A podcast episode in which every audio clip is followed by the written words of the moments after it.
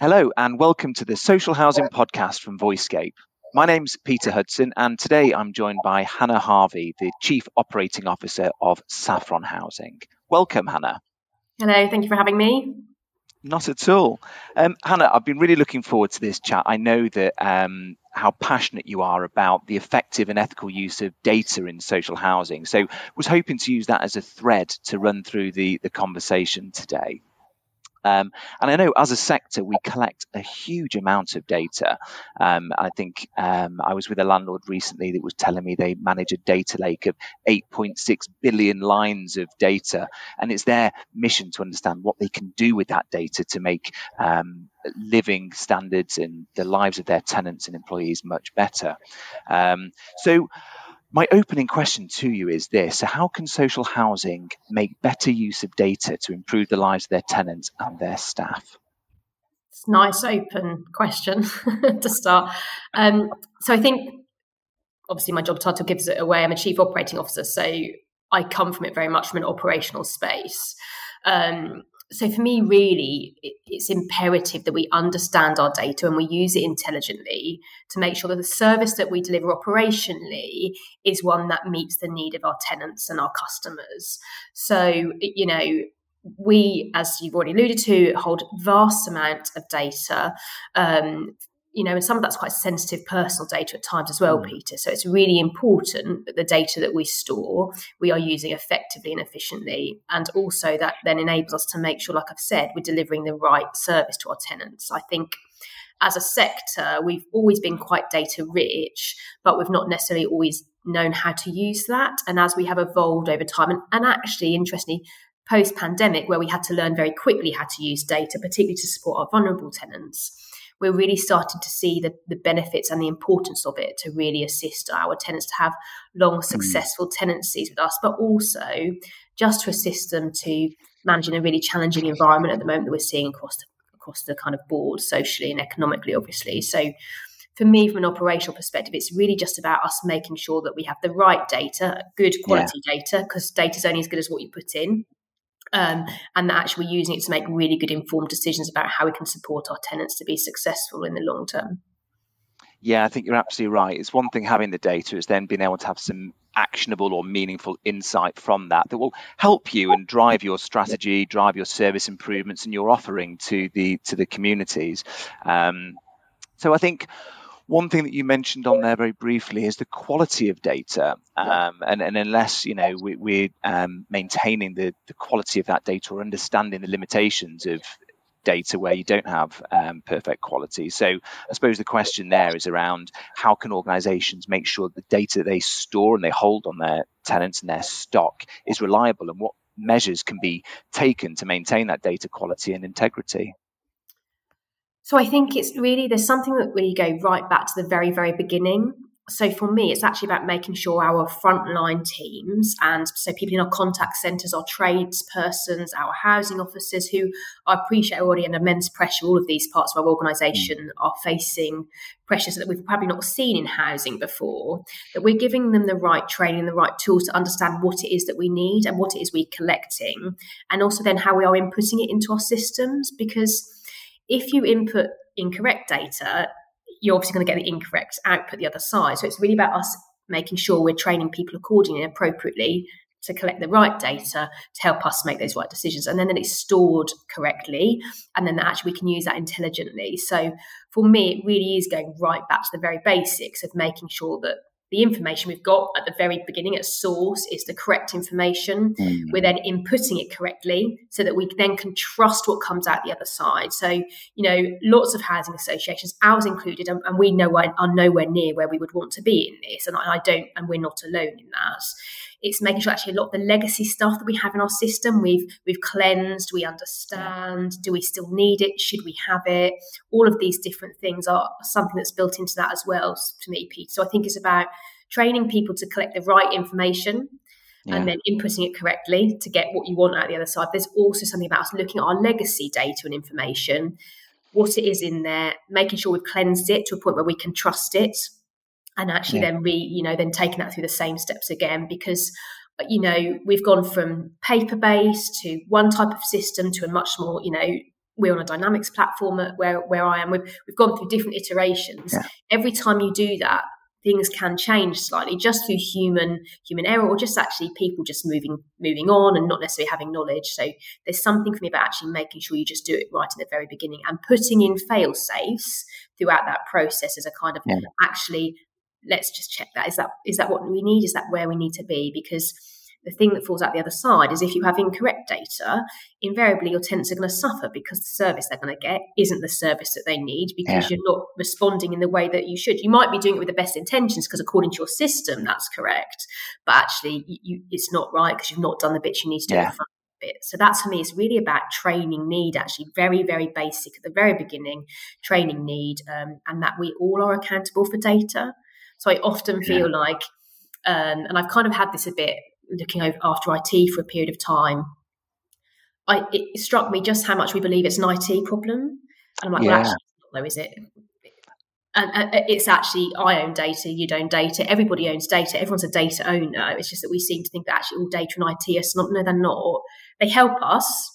You know, they put in place the mechanisms so that we can store it, but everybody's accountable, aren't they, for data? And I think there's something about getting people to understand it isn't another problem; it's actually part of your problem. Yeah, I think you're absolutely right. I think whilst they store the ones and the O's on the you know on the on the silicon and or the or the, the cloud hosting, I think you're right. I think it's everybody's responsibility, particularly when we you know in social housing we're we're we're looking at quite often you know some quite sensitive bits of information and and given some of the um, breaches in the the sector, I think you know owning that data and the, the, the sensitivities around security are, are ever more um, important. So, you know, what, what does the sector need to do to level up in terms of data security, do you, do you think, Hannah? I think we, and I think we are doing this as a sector actually, but again, we're on the I'm not going to say the journey word already, and I'm only about seven minutes in, but yeah. we're, we're, on a journey as a sector with this. Like, I think we we unilaterally acknowledge that we hold a lot of sensitive mm. data. You know, dates of birth, names, addresses, protected characteristics. We, we that sits in our system. So we've had to be very aware very quickly of what that could mean if we are faced with some form of cyber attack. So I think that to be fair as a sector, I think we are very, very painfully aware of that and we are doing all we can to mitigate it.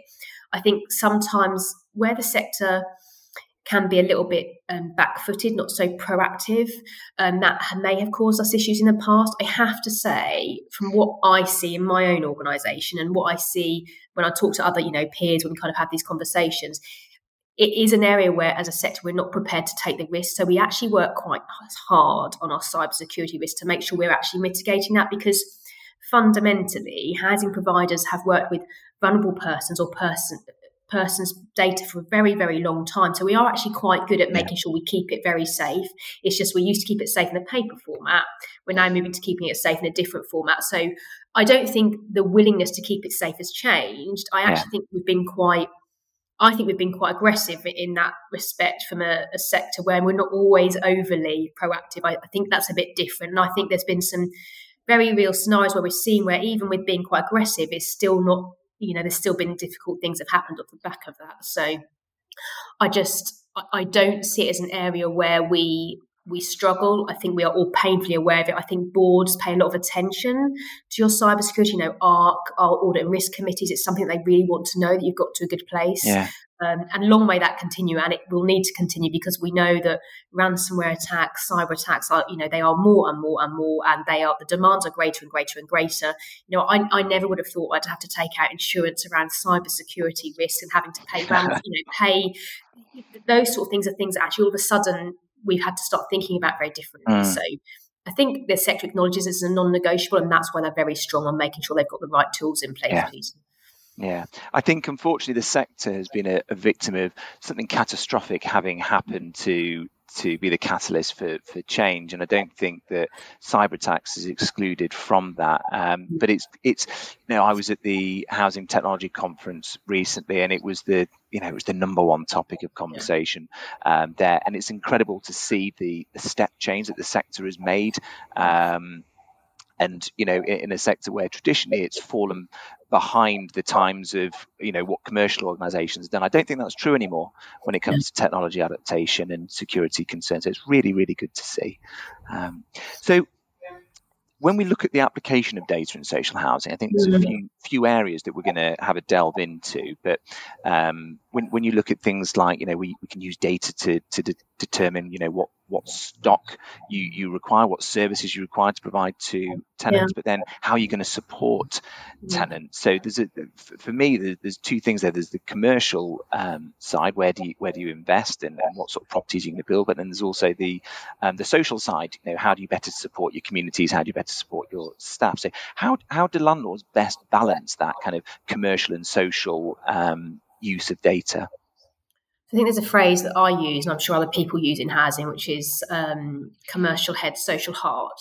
Mm. So I, I, don't believe you work in this sector if you don't have a social purpose right at the core of who you are, because it's a hard sector. It can be really, really tough, really draining. And we're seeing some of that with some of the stories you're seeing come out. Actually, there's a really interesting article recently in Inside Housing about the stress that our frontline services are currently under mm-hmm. because of the pressures that's happening kind of in the environment perspective. So I think any decision that you make organisationally should sit with those things in mind and they I don't and they they intertwine you know you can't be social if you can't be commercial yeah. you can't be they, they work kind of both ways you know that, that interdependent things in my opinion in the sector I think whenever you're making a decision about what's the right type of um, database, software, platform that you're going to use, applications, for me, the first thing I consider is actually how does this help us deliver our strategy?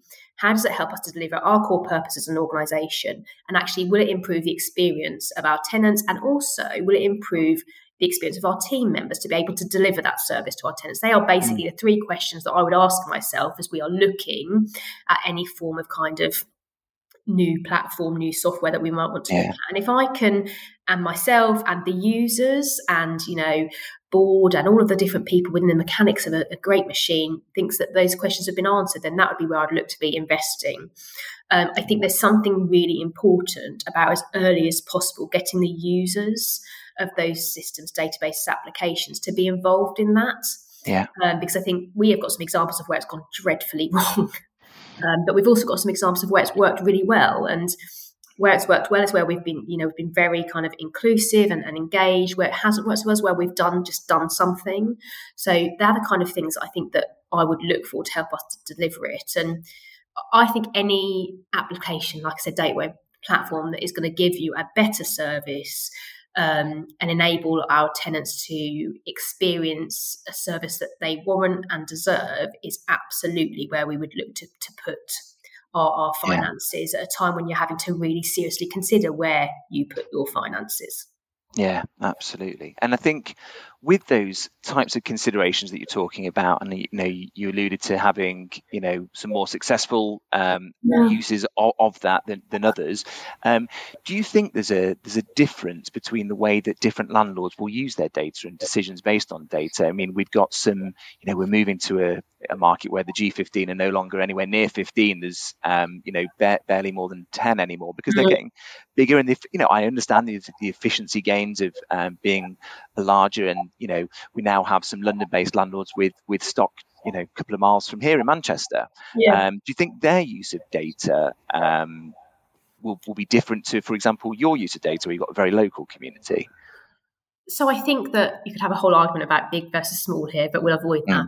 that. Um, absolutely different providers will use data differently and the reason you will use it differently is because the demands upon your service will be different what my tenants need in a rural village in south norfolk will be very different to what a tenant would need in the heart of london yeah. You, you, you can't use your data in the same way because actually it will tell you different things. And if you're using your data correctly, you wouldn't want to have a one size fits all situation because then you wouldn't be truly putting the tenant at the center of the of the service offer that you want. So for me, it's really about each organisation understanding as best as they can the demographic of tenant that they are serving, and then actually using that data to effectively enhance that service. So yeah, I, I don't think it is a one size fits all. To be honest, Peter, and I, yeah. I actually think it would be quite dangerous if we went to a model like that. I, I, do think there's some commonality, don't get me wrong, there's some commonality about how you hold it, there's some commonality about, yeah. you know, we will see some similar trends in places like, you know, rural Norfolk and you know somewhere like rural Devon, there'll, there'll absolutely yeah. be some similarity. But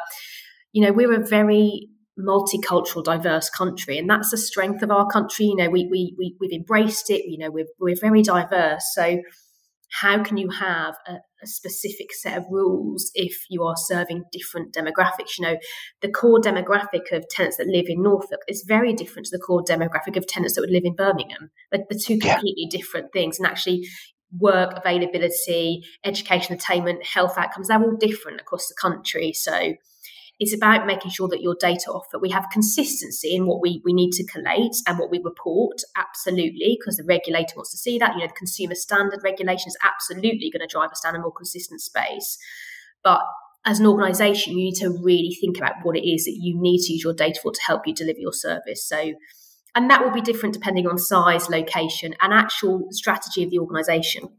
Yeah, no, absolutely. And I think you know what we're doing now is we're starting to look at you know the, the kind of the social use of that data when you just look at how you can better support those communities. And when we when we look to um, you know, what does um, a social housing tenant look like? I mean, it's such a broad range, and um, I think one of the things that you and I have discussed in the past is making sure that we're able to support um, not only the kind of the middleman, but every person in the best way that we can. And so, I suppose it's an interesting opportunity for us to start to look at how we can use data to support, you know, maybe some of the more marginalised areas of our um, communities, and make sure that we're giving them the best offering offering that we, that we can do. Yeah, and I, I think there's something like um, there's something about us understand. You know, it's it's not it's not our tenants' job to educate us about their needs, okay? It's our job to educate ourselves about our tenants' needs. So we should be using our data to enable us to do that. You know, I, I don't my I don't phone up my mortgage company and tell me what it needs. I don't phone up, you know, if I rented or I don't phone up and tell them what I need. They they understand what I need. They research, they understand it. And I think that's the bit in housing we've got to get right. It's not a tenant's job to tell us what they need. It's our job to understand what they need. And that's done through a, a, co- a, cooperative relationship where you talk to each other about what it is that they need and what they don't. And that's also about us understanding what we've got and looking at how we can best support a very varied, often tenant base. You know, we'll have some people that don't need any support from us at all and we'll have others that need immense intensive support. So actually how we move along that spectrum. And I, I think we've got to understand in a changing environment where social and financial pressures are so significant, and we know are probably we're going to have a really tough winter. Let's be honest, it's going to be a tough winter financially for people. Yeah. We really need to make sure we're best placed to support tenants in the in the way that we can, and that's about us understanding and having those conversations very very early on. So for me, it's again about us being very open to educating ourselves from lived experience. You know, I, I, can't possibly imagine what it can be like to be somebody that lives in a rural area where there's no job opportunity. I don't live in a rural area, there's yeah. no job opportunity. I live in a town. So that, I just don't get it, do I? Because it's not my experience. So we need to make sure that we, uh, we educate ourselves like that and we use data to do that. But again, yeah. there's something there, Peter, just to kind of build on that about actually, you know, the, the sector, I think it's fair to say at the moment is in a period of low trust we've had some really awfully tragic high profile cases that have really dented our reputation, rightly so, and, and they are frankly unforgivable in some situations. So we've got to work really hard to make sure we gain back the trust of our tenants. And we do that by making sure they get the service they need, like I keep saying, that we're yeah. supporting them in the way we should be, and actually rebuilding that relationship where we're not seen as like, well, there's no point telling them because they won't do it, or they just ignore us, or they don't use it properly. And yeah. that's the bit for me that we've got to really work on as a collective. That is something as a collective we should be working on, not individually, yeah. because I think, do you want to tell everybody about your personal protected characteristics? I wouldn't. Why would I want to tell somebody who I didn't think was giving me what I needed? So there's mm. something about us actually building that trust to make sure we can hold that data and people feel like they can give it to us because yeah. actually they don't have to. And why would they if they didn't feel like we are going to be using it appropriately? So there's, there's an element of building positive relationships again as a sector there, which is something that we've got to work very hard on in the coming few years. Absolutely, and I know, and I know we've spoken in the past about some of the practical applications of that to make sure that social landlords are able to um, provide the best support for a sustainable tenancy, and you know, and that might be about um, putting people into communities where there are Mm. fellow people of their first language or um, of their fir- first country. And, and uh, you know, and I suppose it's an opportunity for us just to explore what some of those pract- other practical applications might be. Um, and I'm not sure whether that's something that Saffron are, are doing and, and able to use data to, to, to better support allocations and um, I think we are at the beginning of our data journey, I think it's fair to say. So there's some things that we've done really well. And so Yeah. things around kind of like financial profiling, we've got a really good platform that helps us understand that. Um, and we're and we're actually that's really effective. There's other stuff which we probably haven't got right yet. And actually that is about that kind of insight piece, really understanding who lives in our homes. Um, Yeah. so we know who lives in our homes, but it's about building upon that. So actually, you know, we've got in that house, we've got four, a family of four, um, two of whom have got an additional um, medical need, which means the house will react this way to this type of heating. That's the sort of information that we should be trying to collate and gather as, as a organisation. So that's the bit I think for Saffron, which we're working really hard to try Yeah. to achieve. And and I and I don't think we're alone again in that. I think that's the kind of a sector thing that we're wanting to do. So I think we have the data. Do we always have the right insights from it? Probably not. And that's something we've got to get much better at. So, like I said, we've got some really good examples of where we've worked, it's worked really well. You know, we've got some welfare examples of where it's worked really well for us through the pandemic, and that carried on because the platforms that we had available were really Yeah. helpful for us to deliver that. Um, and that also t- tells you about where you resource, where you need your resource, and where you perhaps don't need it. But again, I think we've got to expand on that. And I, you know, I, I'm not going to sit in a podcast like this and say to you we've got it right because, well, I, I don't believe anybody has got it right, and I would Yeah. worry if if we said Yeah. um, make me very nervous actually. Um, but I just I do know there's a willingness and a real effort to get it right, and we're kind of you know this far into our journey, but we've still got absolutely you know we've still got another a long way to go. So it's about taking the bits that you've worked really well on, understanding why it's worked well, and then using that when you start looking at other applications um, to help you just improve your offer on a long term basis. I think. Yeah, I, I love when we um, have these chats, um, you know, and, and typically the, you know, my um, my um, interviewee, if for want of a better word, Hannah, uh, work for social housing, and they they often talk about us, their landlord, but the sector, and that's what I love about working in um, social housing. It's you know in the in the main, it's a non-compete environment, so you're happy to share best practice. You talked about articles and inside housing. Um, you know, our customers constantly talk to one another. We promote it all the time. We have best practice groups. Yeah. And I just love the fact that people are willing to share those experiences. And I think that's the only way that the sector is going to move forward is by someone trying something, it working, and sharing that great news. I think it absolutely is the only way. And I mean, I, you know, I'm a CIH board member, so I'm really, um, I'm about CIH and what it can offer us. And I think there's, you know, you can see on the, the agenda, the professionalism agenda, that CIH are really Yeah. pushing that collegiate collaborative relationship. And actually, you know, we are a profession, and actually, as good professionals, we we should be collaborative and we should be sharing. And I think it's actually really nice to see the government has recognised that, and it's now recommend recommending that kind of mandatory kind of qualification route, which was you know, is going to be be the start of it. I think we have to accept it's the start of it. It, it will it will broaden out and it will help us to just frankly become much better as a sector to really understand that kind of consistency point we've got to that we're all delivering a consistent we're all delivering a consistent consistent service. Yes, it might be different because of where you are located, but it's a consistent bar across the board. I think housing is very collegiate. Um, I think there is a like I said, you, you don't work in it if you don't have. A, it's really difficult to work in housing if you don't if you don't feel really wedded to it. You know, it's tough. It's a it's a difficult sector, and actually, honestly, it's probably the most challenging environment I can remember working in since I've been in housing currently for many a myriad of reasons. Um, but you can really see that kind of need for people to pull together because they want to make it work as best as they possibly can, you know, from lobbying the government around rent to lobbying the government about professionalism to lobbying the government about actually, you know, if you want us to do this, build more, you're going to have to help us with more grant. There's lots of ways in which we work really collegiately, and, and data is not an exception to that.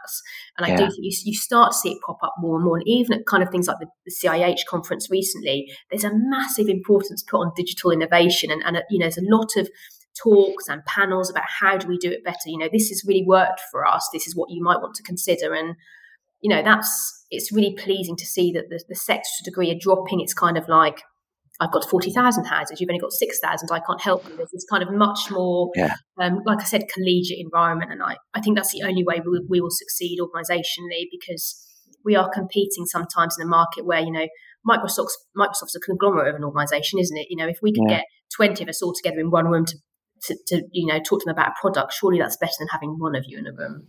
Absolutely. And I, th- I think, you know, to, just to reflect on your piece there about we've got 40,000, you've only got six, how can we help yeah. you? What we often find is that, that the smaller landlords are able to be far more agile, try, yeah. fail fast, move on. And yeah. actually, um, you know, that is where a lot of the innovation is happening with the, the, the smaller, more regional um, landlords that are able to to flex really quickly. Um, and, you know, a lot of the, the larger landlords able to learn from that. So it's not always a, you know, that traditional one way, we're big and no better kind of um, collegiate well, model. You have to be different as a small landlord because you don't have the financial capacity. So, you know, we've all got stretched capacity, every landlord, but as a small yeah. organisation, you simply have less money because you have less homes. So yeah. when you're looking at products, you're thinking, okay, right, what is it that we want? How are we going to get what we need out of it? And actually, financially, what can we afford? You know, what can we yeah. afford? Which is why you're seeing scaling up in a lot of organisations or mergers because actually just capacity becomes an issue, Peter.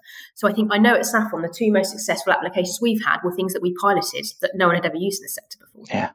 Yeah, fantastic. Use left, right, and centre, and we're often rolled out by one of them as like and look what we did, and that was like four years ago. So I think yeah. that that's really important. I, I do think you're. I think because we can be quite fleet of it, and because actually sometimes we have to be a little more risky in some of the things we choose.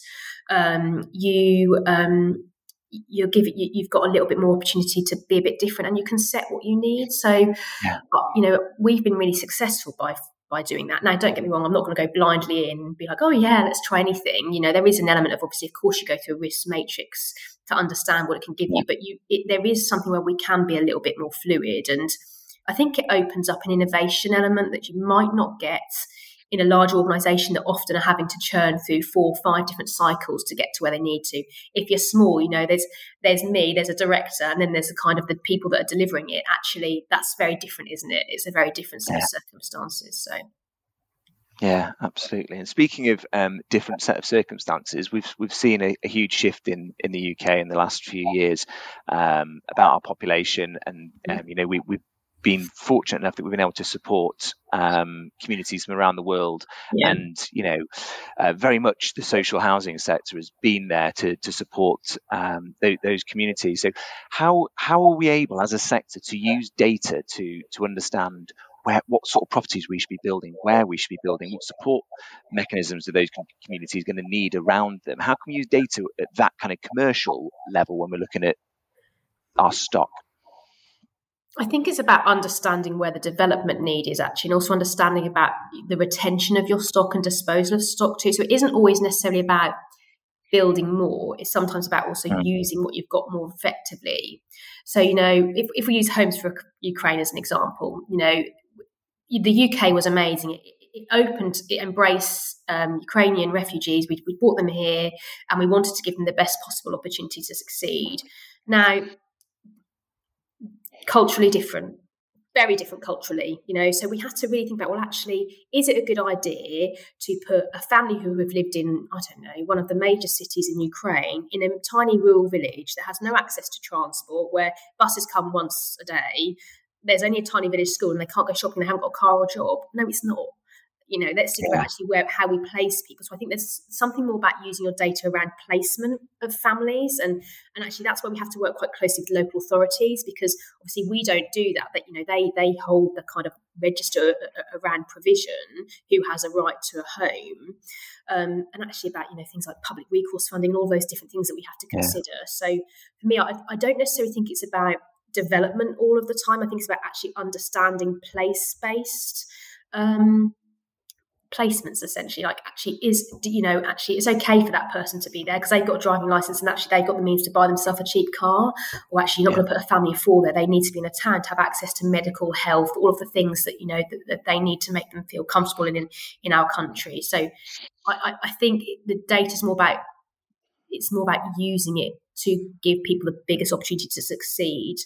Once you've done that then you can t- kind of pick up on like settlement where groups, large groups of particular um, cultures have perhaps settled, and then us understanding what we need to do from an infrastructure perspective to make sure they're successful in integrating and we can work alongside each other. So it's kind of two parts to it for me, Peter. But I don't necessarily think it's just about building homes. I, I think it's about actually yes, of course, it's about development, but it's also about actually making sure we have people in the right house in the right place at the same time. Yeah, no, completely understand. Um, yeah, no, absolutely. I think um, we've talked about a huge number of really practical and positive um, use cases for good use of data mm. for supporting communities. And you also talked earlier about um, the trust within mm. the social housing sector. So I suppose my question tries to tie those two things together to understand how can we promote the sharing or capture of data. You know, why would people want to share those protected characteristics? Why would people want to volunteer information if they can't understand what benefit it's going to be to them? So, how does the sector address that? I just think we have to go back to our core purpose about delivering a good service. Basically, I mean, that is basically yeah. we have to deliver a good service. We have to do what we say we're going to do because ultimately, at the end of the day, as a sector, we want to provide safe, warm, affordable homes for people to live in. That is pretty much what social housing is around to, to deliver. Yeah. And then off the back of that, what we also want to do is provide good communities for people to thrive in. So if we can do those two things and we get the basics right, then people are much more likely to want to talk to us. The problem we've had is we've had some very high profile stories where we haven't got the basics right and the effects have been catastrophic. Yeah. So we have to one put our hand up and go, we got this badly wrong, which to be fair, I think we have done. Perhaps not as expediently as we should have, but we have done it. I think there's something about us holding ourselves to account so people can see that we're trying to learn from our mistakes and not make the same twice, and also acknowledging that we've still not got it right. Yeah. And I think if you have very honest, transparent, open dialogue, then it's much easier for people to trust you because they're not always second guessing. Because I think a little bit this moment in time, what we have is, yeah, but why do you need it? What, why do you want that?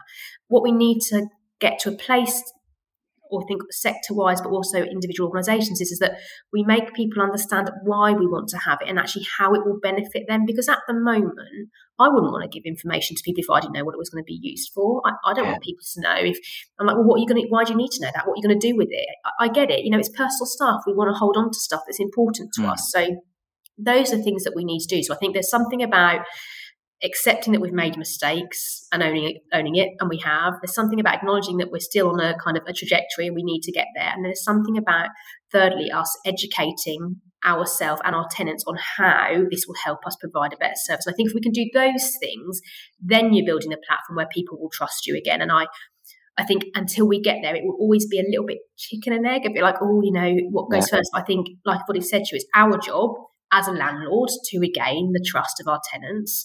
Um, and then when we do that, I think it'll be a much easier place for us to all in, to all kind of work in. But we we we have to acknowledge that that's going to be tricky, and, and we're all working really hard to put it right. I think. Yeah, I think you're absolutely right. I think your last paragraph there summed up, you know, all of the topics of conversation today really, really nicely, really concisely. And I think it's incredible to see the, the, the willingness from every social landlord to to use det- data to enrich those lives, to allow people to thrive in those communities, and to make sure that we're providing the right support mechanism for, for people to to enjoy life. And um, it's great to, to hear about the, the journey that, that Saffron are on and they're starting, and you know that willingness to share and support groups like the um, the, CIH. Um, it's it's great to hear. It's been an absolute pleasure today, um, Hannah. It's been it's been great talking with you, and I'd like to thank you um, for, for all your time and um, valuable input. Thank you very much. No problem. Thanks ever so much. Thank you. Bye.